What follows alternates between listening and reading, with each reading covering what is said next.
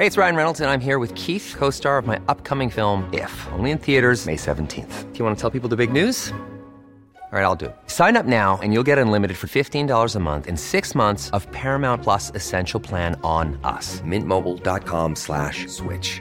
Upfront payment of $45 equivalent to $15 per month. Unlimited over 40 gigabytes per month. Face lower speeds. Videos at 480p. Active Mint customers by 531.24 get six months of Paramount Plus Essential Plan. Auto renews after six months. Offer ends May 31st, 2024. Separate Paramount Plus registration required. Terms and conditions apply if rated PG. Hiring for your small business? If you're not looking for professionals on LinkedIn, you're looking in the wrong place. That's like looking for your car keys in a fish tank. LinkedIn helps you hire professionals you can't find anywhere else, even those who aren't actively searching for a new job but might be open to the perfect role. In a given month, over 70% of LinkedIn users don't even visit other leading job sites. So start looking in the right place. With LinkedIn, you can hire professionals like a professional. Post your free job on linkedin.com slash people today.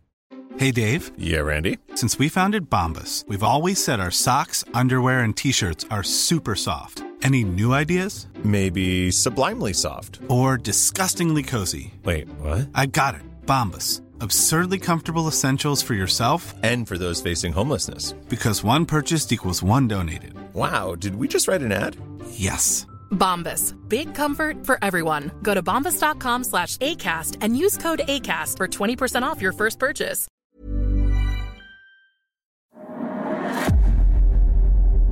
Hello, hello. Thank you so much for finding Whitehall sources. Before we get stuck into the politics for you, a quick message from the resident. These hotels, like their choice in podcasts, are exceptional. Whether you're travelling for business or leisure, at the resident, you're offered the best rooms, prices, and advice for your needs as well. We are so thrilled to be brought to you in association with The Resident, who have proudly backed us since day one. When we're booking a stay in London or Liverpool, it's The Resident we head to, and it's The Resident you should head to. To find out more, click residenthotels.com.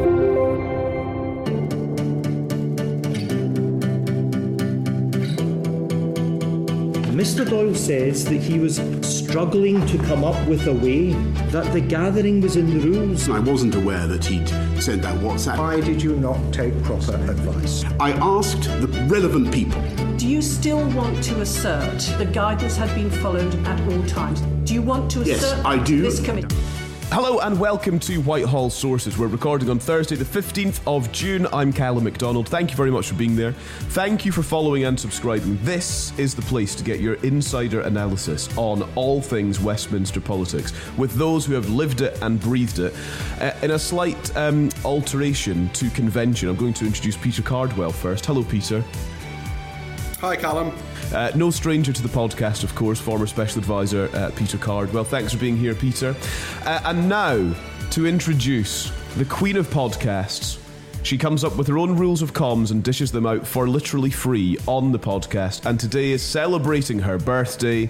Former special advisor to Theresa May, Kirsty Buchanan. Hello.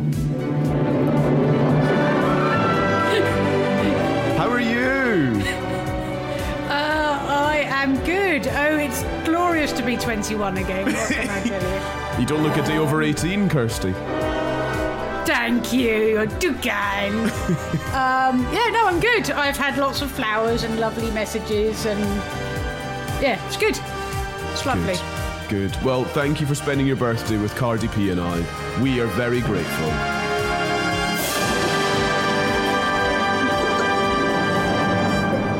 That was the BBC Philharmonic Can we play that ludicrously elaborate? Can we play that lud- ludicrously elaborate happy birthday again because it's your birthday on Saturday? Uh, I mean, yeah, I mean, yes. So it's my birthday on Monday. The celebration is on Monday, Saturday. And while Kirsty is turning, and while Kirsty is turning 21, I was born at the age of 87. Uh, I was born an old man, and so this weekend is all about celebrating just how old I truly am. I think it's a celebration. Is it a celebration? I think it's a celebration. Of course it is. Of course it is. I used to be a young fogey, but now I'm nearly 40 I'm just a fogey. yeah, fair. Uh, so yes, birthdays galore. When's your birthday, Peter? Uh, 1st of June, so earlier this month. Uh, we missed that. Sorry. Well, happy birthday to you too. Thank you. Don't play it again. No Right, need. okay, we're done with that. that's enough, Ed. That's, okay, Roger, that's a wrap. Yeah. Uh, right, thank you both very much for being here. It's great to have you on. And there is just one story in town today that we want to focus on, and that is Boris Johnson, of course, and the Privileges Committee report, which has finally been released. Uh, the Privileges Committee said that if Boris Johnson had not resigned, it would have recommended a 90 day suspension for him. That would have been uh, a very long suspension, actually, by historical standards. Peter, you can keep us right on this. Is it literally unprecedented? It certainly is for a prime minister. Um, we've had MPs who've been suspended for longer, including Keith Vaz, who was suspended for six months over, but that involved cocaine and rent boys, whereas this is just lying to Parliament, the mere small matter of lying to Parliament. But as far as I know, a former prime minister hasn't been suspended from Parliament before. Okay, so it's a, a, really quite a big deal. Of course, this is all about COVID lockdown parties in number 10.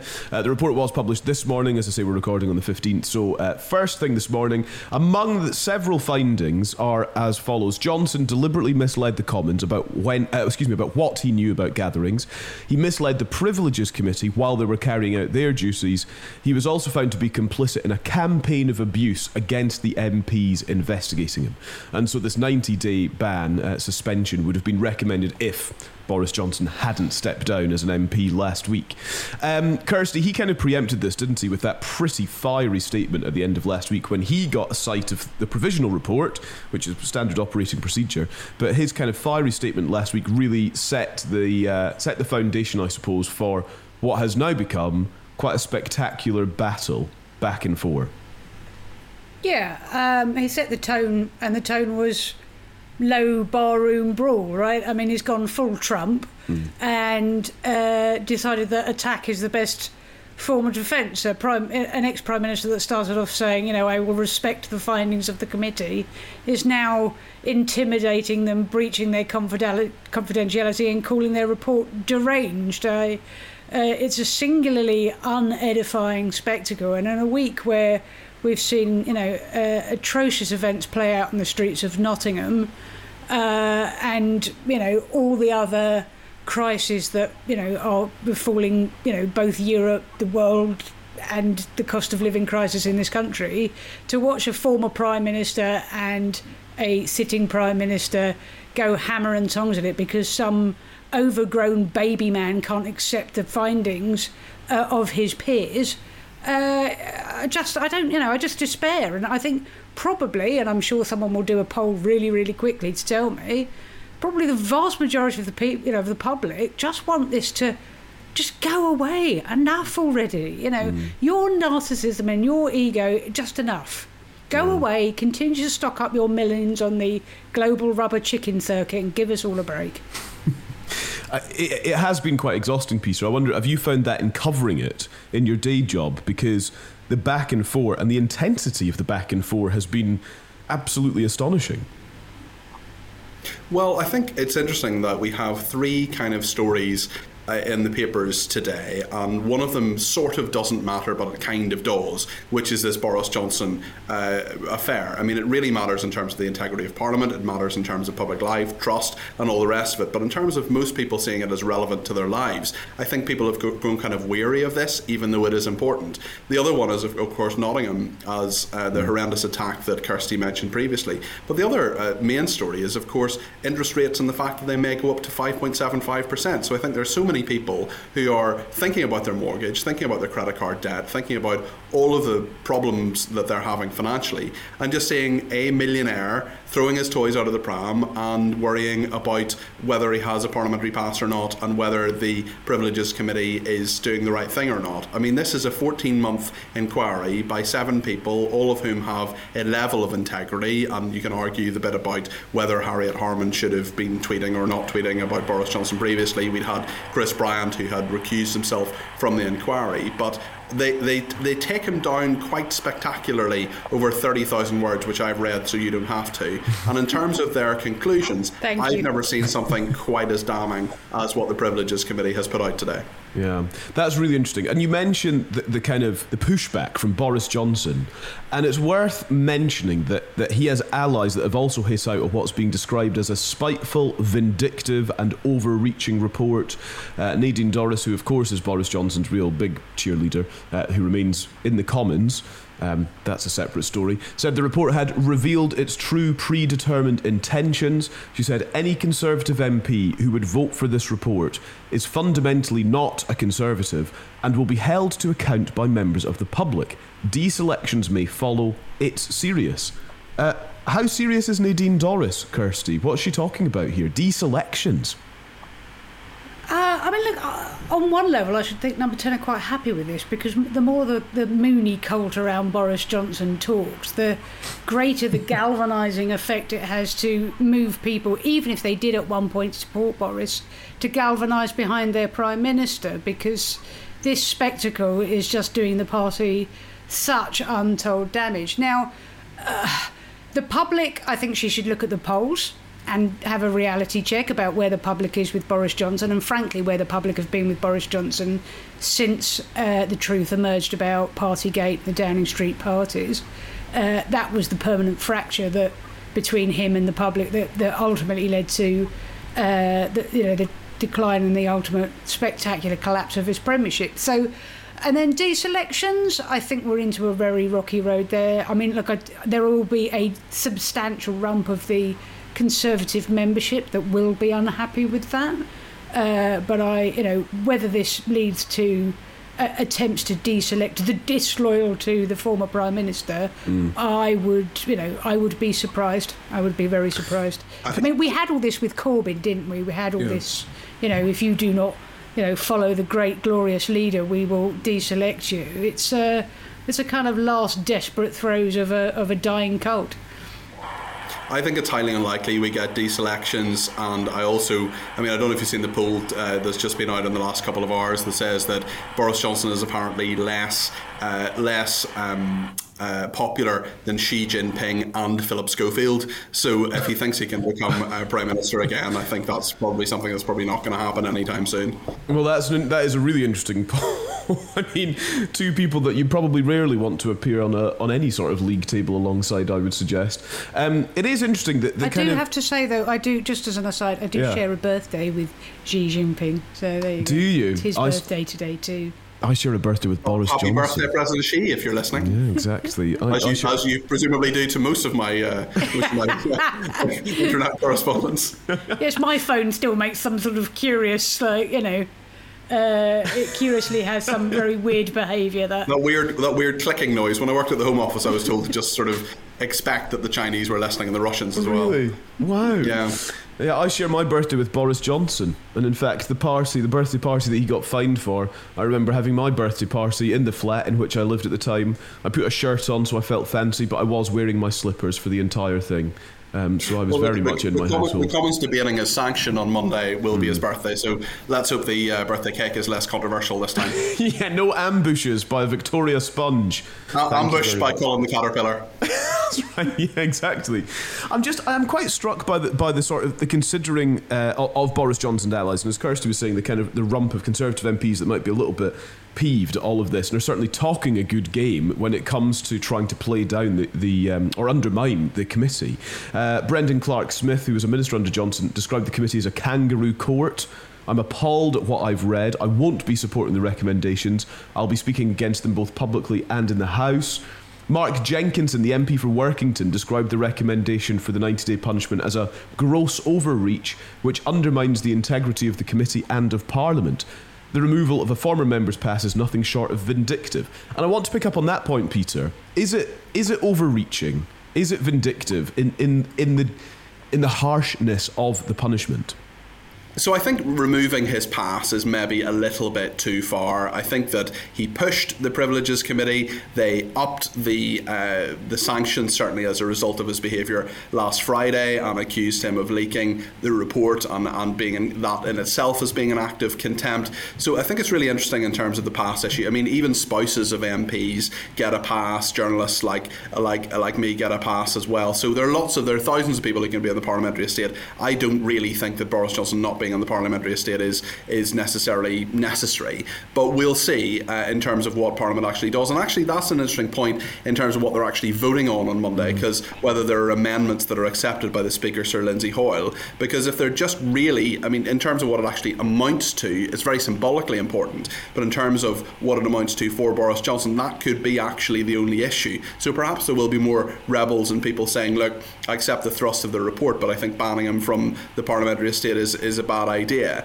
Um, for Boris Johnson, he has, there have been calls as well for his £115,000 uh, mm. former Prime Minister's allowance to be to be taken away. I think that's silly as well. There is a lot of pressure, admin um, demands in your time for any former Prime Minister, even Liz Truss. Um, so I think that, um, that that that should remain, and I, I think we, we're we're kind of in danger of being slightly too hysterical in all of this. You know, his entire honours list should be cancelled and all the rest of it. I mean, what is what is constitutionally possible and what is politically possible are perhaps two different things. But for Rishi Sunak, I think he wants this just to go away and for Monday to be over and him to get back to the, uh, the his his mission, which is to appear serious, appear prime ministerial, and to appear very much unlike his predecessor, but one mm. Boris Johnson.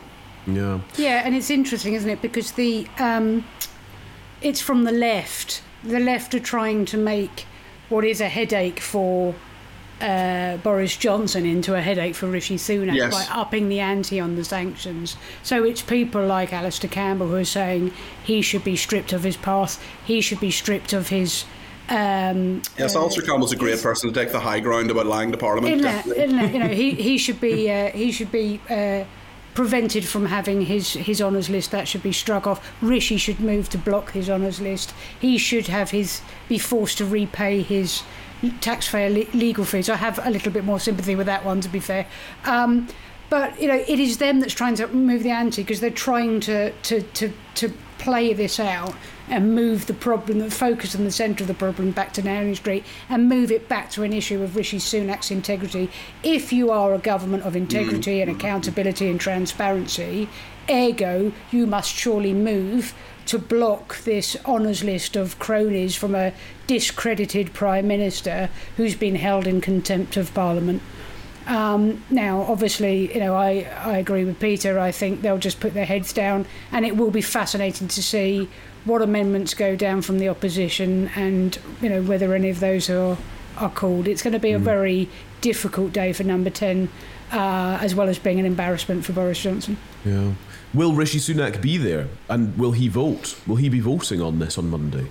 I don't if, know. If, if, I were Rishi Sunak or advising Rishi Sunak, I would find some incredibly important uh, visit to, you know, Skegness or um, Glasgow or something to do that day, and he just very sadly has to miss the vote um, on that one. I think it's it's a good day for Rishi Sunak not to be in Parliament. Mm. Yeah. What about what about other former prime ministers? Do they float around and stick it to Boris, as it were, by voting? You know, voting in. I think w- it's w- fair to say Theresa May will probably. yes. Every time I see her right now, she looks like she's living her best life, right? yeah, that's true. You described her as achieving Yas yeah, Queen I, I, status last week, Kirsty. I was I was actually at, at an event uh, that that uh, Theresa May and Boris Johnson were at, and Boris Johnson sort of came in when he was prime minister, and uh, he sort of went, "Oh, hello, hello, hello, hello," and Theresa May just sort of nodded her head and sort of, mm, "Yes, hello." I was chatting to her afterwards, and I said, "Mrs. May, you're a bit like me in that you have a terrible poker face, if you don't mind me saying so." And she said, "Yes, it's uh, that the masks during uh, the lockdowns were very useful in Parliament for concealing some of her expressions as Boris Johnson was at the dispatch box." I hope she doesn't mind me revealing that conversation, but it was pretty funny. A lot of people think Theresa May doesn't have a sense of humour, and she absolutely does. Yeah, no, I. Th- she really does. I think my when I I convinced she didn't like doing media very much, and I. Uh, and at every conference, it used to swing between the Sun and the Sunday Times to get the interview with the Prime Minister. It was the Sunday Times turn, and it was right at the heat of Boris Johnson you know, making merry with uh, the government and destabilising it and undermining it at every turn. And she did an interview with the Sunday Times, and uh, and I and I went in to check something with her afterwards, and I said, you know, thank you very much, Prime Minister, for, for doing this. You know, uh, I know, you know, I you know I appreciate it. And she looked at me with that uh, look that Tim Shipman said was the look that could freeze a mountain stream. and she said, "Well, she said, well, let's see if I uh, let's see if I appreciate it tomorrow." Uh, and I sort of made a little sort of strangled, slightly frightened laugh. Um, and then that was the um, that was the notorious Sunday Times front page where they had the Prime Minister, and then they had an interview with Boris Johnson, and I had them face to face. Uh, and I and that was right uh, before conference, uh, and I spent the entire conference with people coming up to me going, "How could you have let that happen?"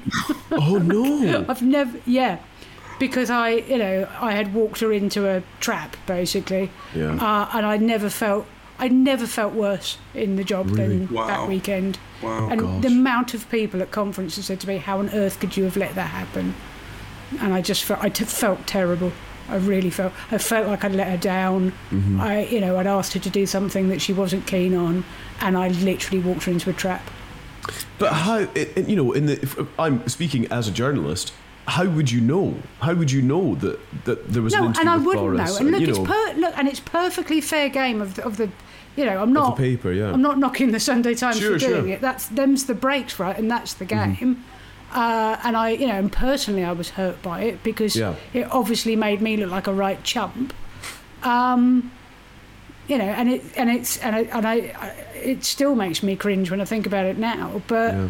you know, it, it comes back to the point I was saying to you the other day. There's not a contact in the world where if the stakes are high enough, you won't burn them. You know, you won't. You know, and that's that's not that's not about friendship. That's not about disrespect. That is the game. yeah. And you, most of the time, it is played with respect and fairness and dignity. And if someone is going to burn you, they'll give you the heads up. You know, but the stakes were too high at that time. You know, it was too high to give me a heads up. It was too high to play fair. You know, mm-hmm. they wanted the prime minister out, and the job was about destabilising. And there is not a journalist alive that would have turned down the opportunity to do that. Yeah. That's the truth. It's painful, and it's well, painful yeah, now to think about painful. it. No, absolutely. It's a really fascinating insight, though, into how these things kind of come together. And I'm actually just going to take what you, the phrase you've used there, Kirsty, about the stakes being high, and app- try to apply that to this situation with the Privileges Committee, with Boris Johnson, with Rishi Sunak. How high are the stakes here, Peter? I'm trying to understand, I suppose, where where the anger can go and where the punishments ultimately end up because yes it's a it's a it's a kind of heartbreaking story for so many people who lost loved ones during COVID um, and during the pandemic, and those who did stick by the rules. And seeing all of this is particularly galling. I just wonder actually what the culmination is. Yeah. Is this it, Well, basically? I, I kind of wonder if anybody really changed their mind today. I, I Mm. wonder whether there wasn't anybody either watching politically or political insiders or people who are um, sitting at home just listening to this or, or reading the papers. Do, have they actually changed their mind about Boris Johnson? Have they changed their mind about the Privileges Committee? Because I'm not sure really too many people have. In terms of what the Privileges Committee was going to do, we knew for a number of days what it was going to do. Uh, Boris Johnson decided to resign. He didn't go through the process that would have seen a vote in Parliament. He didn't go through the process that would have seen uh, a possible by election, which he may not have won. It kind of suits him in terms of what has happened now. The Privilege Co- Committee has thrown everything they can at him, but because of the kind of person he is, a lot of the people who will have thought the same thing a week ago as they do today about Boris Johnson are, are thinking, are just not going to change their mind. And I think, in terms of the, the heat, will be around this for a few days, but I also think that it will go. But I, I really think that Boris Johnson's career kind of ended when he was giving his oral evidence to the committee because on that day, two things happened. One, his feet, his feet were held to the fire over the facts for the first time, really properly. And secondly, we had the situation where he had to leave his statement to go for a vote on the Windsor framework. And Rishi Sunak did what very few prime ministers have, have ever done, which is unite Parliament on Brexit and on Europe in general. And there are only 29 people. Okay, there are more who, who abstained, but there are only 29 people who voted against it. And when Boris Johnson came back from that vote, when it became clear what it was, he was diminished as a political figure. There are people who agree with him, but there aren't that many of them. And I think it was clear at that stage that his career was over, that a comeback probably wasn't going to happen. And today is just another nail in the coffin of that.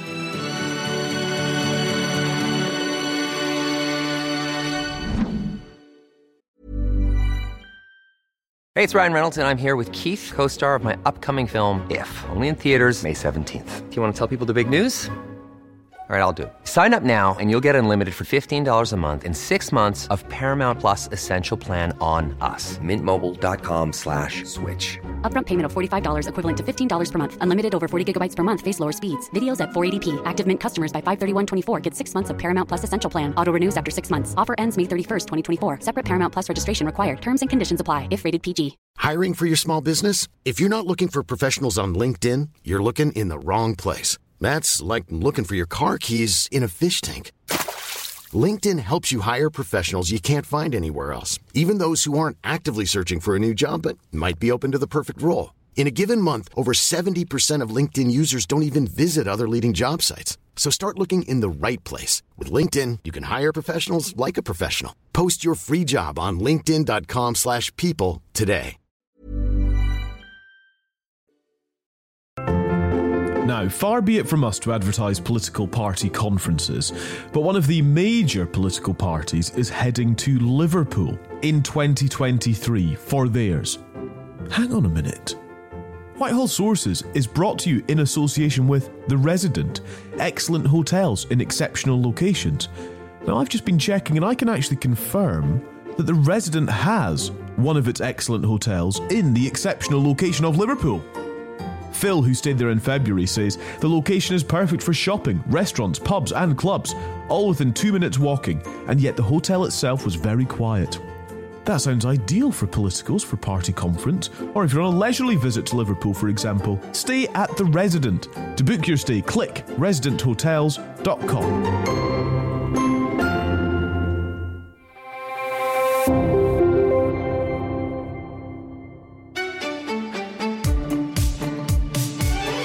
want to consider uh, this, which is reported in the Times, as to Boris Johnson's future. His allies are claiming that the severity of the punishment proposed could conversely make it easier for him to return to frontline politics. Uh, so, uh, that's a tut and an eye roll from Peter Card. in background there. Uh, they're describing it. Uh, obviously, we've talked about the length of the punishment. That's out of kilter, so they say politically inspired witch hunt. And by questioning the legitimacy of the committee's findings rather than accepting uh, his guilt, apparently the suggestion is that he might be laying out a long term strategy for an eventual return to frontline politics. Hold your thoughts. Have a listen to this. Today we witness the most evil and heinous abuse of power in the history of our country. Very sad thing to watch. A corrupt sitting president had his top political opponent arrested on fake and fabricated charges of which he and numerous other presidents would be guilty. Right in the middle of a presidential election in which he is losing very badly. It's a political persecution like something straight out of a fascist or a communist nation. That, of course, is former President Donald Trump speaking after his indictment the other day. I played that because I wonder if they've got a point. If questioning the legitimacy of the committee's finding in this w- findings in this way, which is not for the first time being compared to Donald Trump's own tactics, does it work as a strategy to make a comeback, Kirsty? A world of no. you know, one of the many, many things that has been, you know, has become received wisdom about Boris Johnson is uh, you should never write him off. You know, mm. this guy has got, you know, uh, more comebacks than, you know, Lazarus. I just, look, everything, in politics, everything is true until it's not. Um, and there are two big factors on this that I just, I, I don't see it. Um, one is, like I say, the to, I, I, hear all the time from the cult of Boris about, oh, you know, the the the. The, the polls were really marginal. The difference in the polls were really marginal when Boris, and now they're twenty percent. That is BS. The polls, when he stood down, were you know they were trailing fifteen percent. Now they're trailing twenty in the middle of a cost of living crisis. He was, until Liz Truss came along and said, Hold my beer, the most unpopular Prime Minister in living memory, right? That is the actual facts of the matter. And him and the cult of Boris can try and turn this into a secret conspiracy plot all about rewinding the Brexit clock and that you know, pointing out things like, oh, all these committee members voted Remain. Rishi Sunak is uh, and always has been a Brexiteer.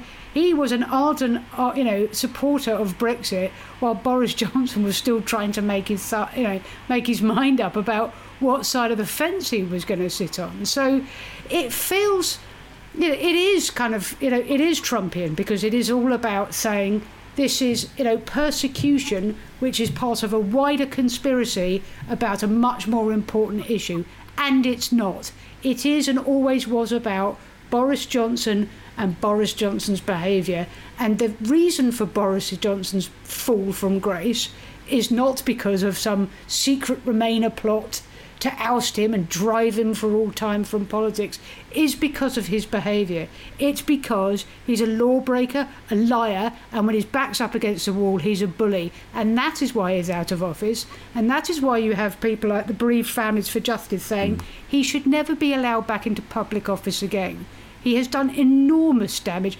He has done as much damage to democracy as Liz Truss did to our economy uh, probably you know over a relatively short amount of time, and that is the stakes. And when the public have broken faith with him, I don't see how there's a way back. What I think will happen is I think he will form some sort of Boris Johnson version of the Tony Blair Institute. Mm-hmm. I think he will fashion it around support for Ukraine and galvanising support for Ukraine.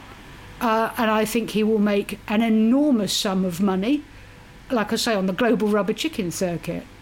um, and actually, if this drives him away to continue to raise support and arms for Ukraine, at least some good will come from it because he can be, as we know, an incredibly compelling and incredibly compassionate and passionate advocate for what you know for what he believes. And if uh, you know, and if that is harnessed for good, then great. But you know, on the downside of that, he can mm. be a narcissistic, egomaniac baby man. you know, so I just think I don't think there's a comeback for him this time. I think he's done uh, in domestic politics, but I absolutely would not write him off on the global stage. Peter.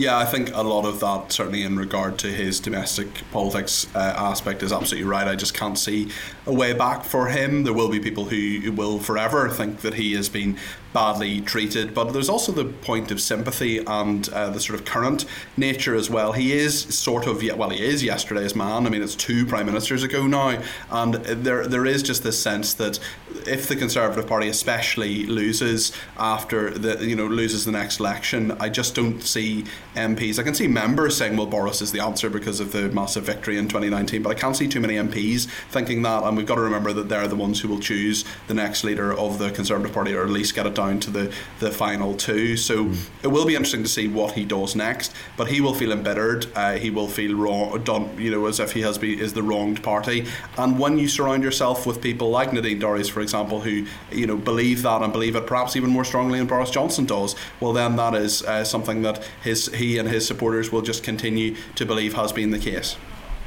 In terms of you know people, we were talking there about sort of people would often defend Boris Johnson in, in terms of what he did, and I think one of the other defences that's always bubbling around about Boris Johnson is people knew what they were getting by way of character.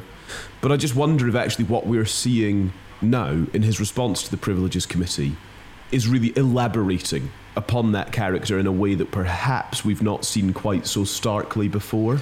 I, I think you're right, Calum, and I don't think we've seen him backed into a corner in just quite this way before. I mean, essentially, you had 30,000 words of invective there saying you're a liar, you lied continuously, you're malicious all the kind of things that people have often said about Boris Johnson, but it's never really been down in black and white in a parliamentary report before. So I think that uh, he he is lashing out. There's no doubt about that. That and maybe he, fe- he feels well. He does feel he's, he's right to do so, and perhaps that's the only way to attack it. But it does. I think it does diminish him as a politician. He is someone who is often seen as quite a good connector, someone who really connects with people. But a lot of it just makes him look certainly very angry and I think that's not a Boris Johnson that a lot of people are particularly happy with. It's not the Boris Johnson certainly that won an election in 2019. He was seen as quite a calm person, someone who could inspire people, connect with people, who could reinvigorate the Conservative Party after a very very damaging period. So just to see him as a kind of wounded animal, um, that is that is not a look that I think is something that's going to be electorally or or even in terms of public opinion be successful for him. Yeah, look, to some certain extent, we shouldn't be surprised. You know, Boris Johnson has a long, notorious history of lying. Uh, I think what is so we shouldn't be surprised if you know a man who is a well-known liar becomes the prime minister and lies in office. Uh, but I think what's different and what is fundamental here in the fracture of his relationship with the public mm. is that previously his lying has hurt Boris more than it's hurt anybody else, right? It's cost him a job, it's cost him, you know, a ministerial post, it's cost him his marriage, you know. So, uh, you know, there's a sort of sense of he was a bit of a rogue and a bit of a rake, you know, um, and oh, Boris is in another scrape. But when COVID hits, uh, it becomes a different it becomes a different matter, and he didn't didn't rise to that occasion. I mean, look, you know, I have a lot of sympathy with him through that. He himself got COVID mm-hmm. uh, and was mm-hmm. was seriously ill, but it required uh, it required an integrity and it required a seriousness uh, that you know and a selflessness that I just don't think he possesses.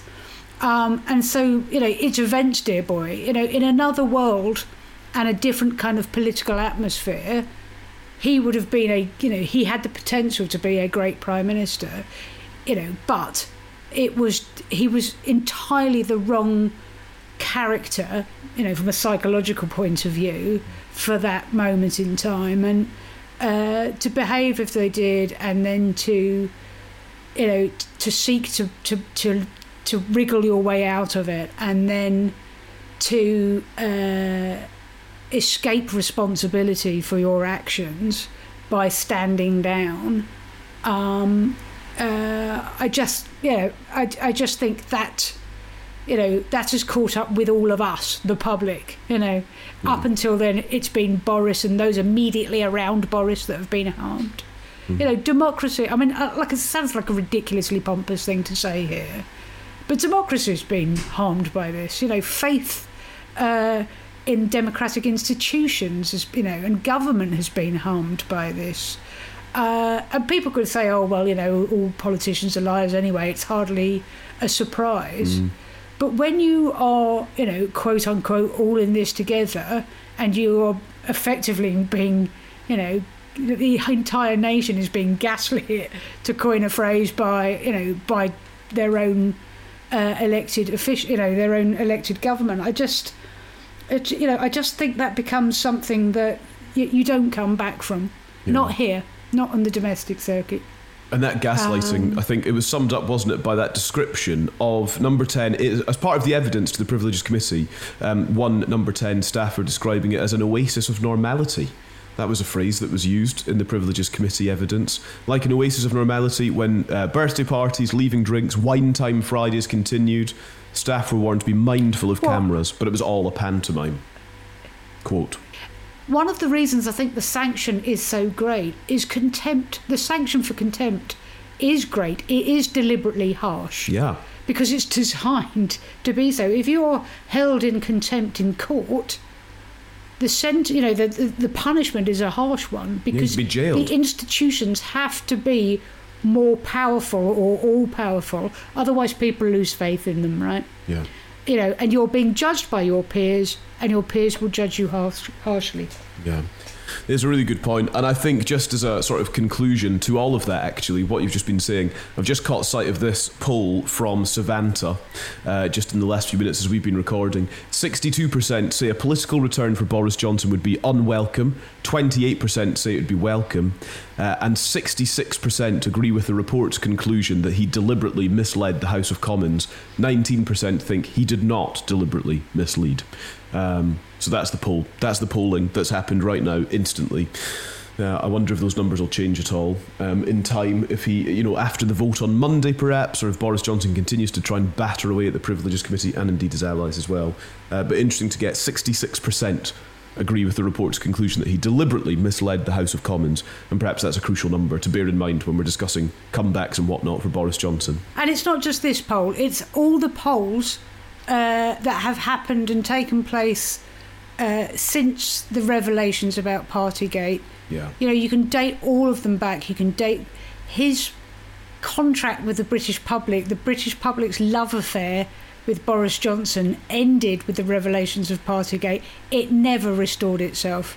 And slowly, slowly by slowly, that certain chain of events that led us to where we are now. But let's not kid ourselves. The public didn't fall out of love with Boris Johnson today. They fell out of love with him, you know, 18 months ago.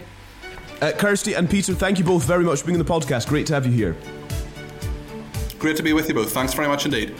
Thank Cheers. Thank you. Thanks very much for listening to Whitehall Sources. Thank you for following and subscribing to the podcast as well. We're here every single week to analyse politics with those who have lived it, been inside it, walked the halls of number 10 and around Whitehall as well. Uh, tell your friends, bring your friends along to Whitehall Sources. Have a listen. It's free, completely free to share the link, and we'd love it if you could do that. We will speak to you again next week. Who knows what we'll be talking about by then? Probably still Boris Johnson, but your guess is as good as ours. Uh, we will talk to you uh, next week. Thank you. Goodbye.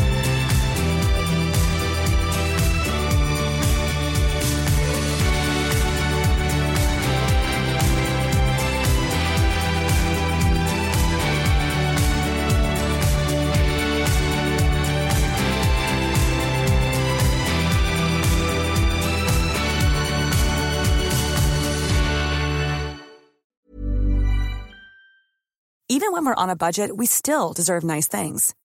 Quince is a place to scoop up stunning high-end goods for 50 to 80% less than similar brands. They have buttery soft cashmere sweaters starting at $50, luxurious Italian leather bags, and so much more. Plus, Quince only works with factories that use safe, ethical, and responsible manufacturing. Get the high-end goods you'll love without the high price tag with Quince. Go to quince.com slash style for free shipping and 365-day returns.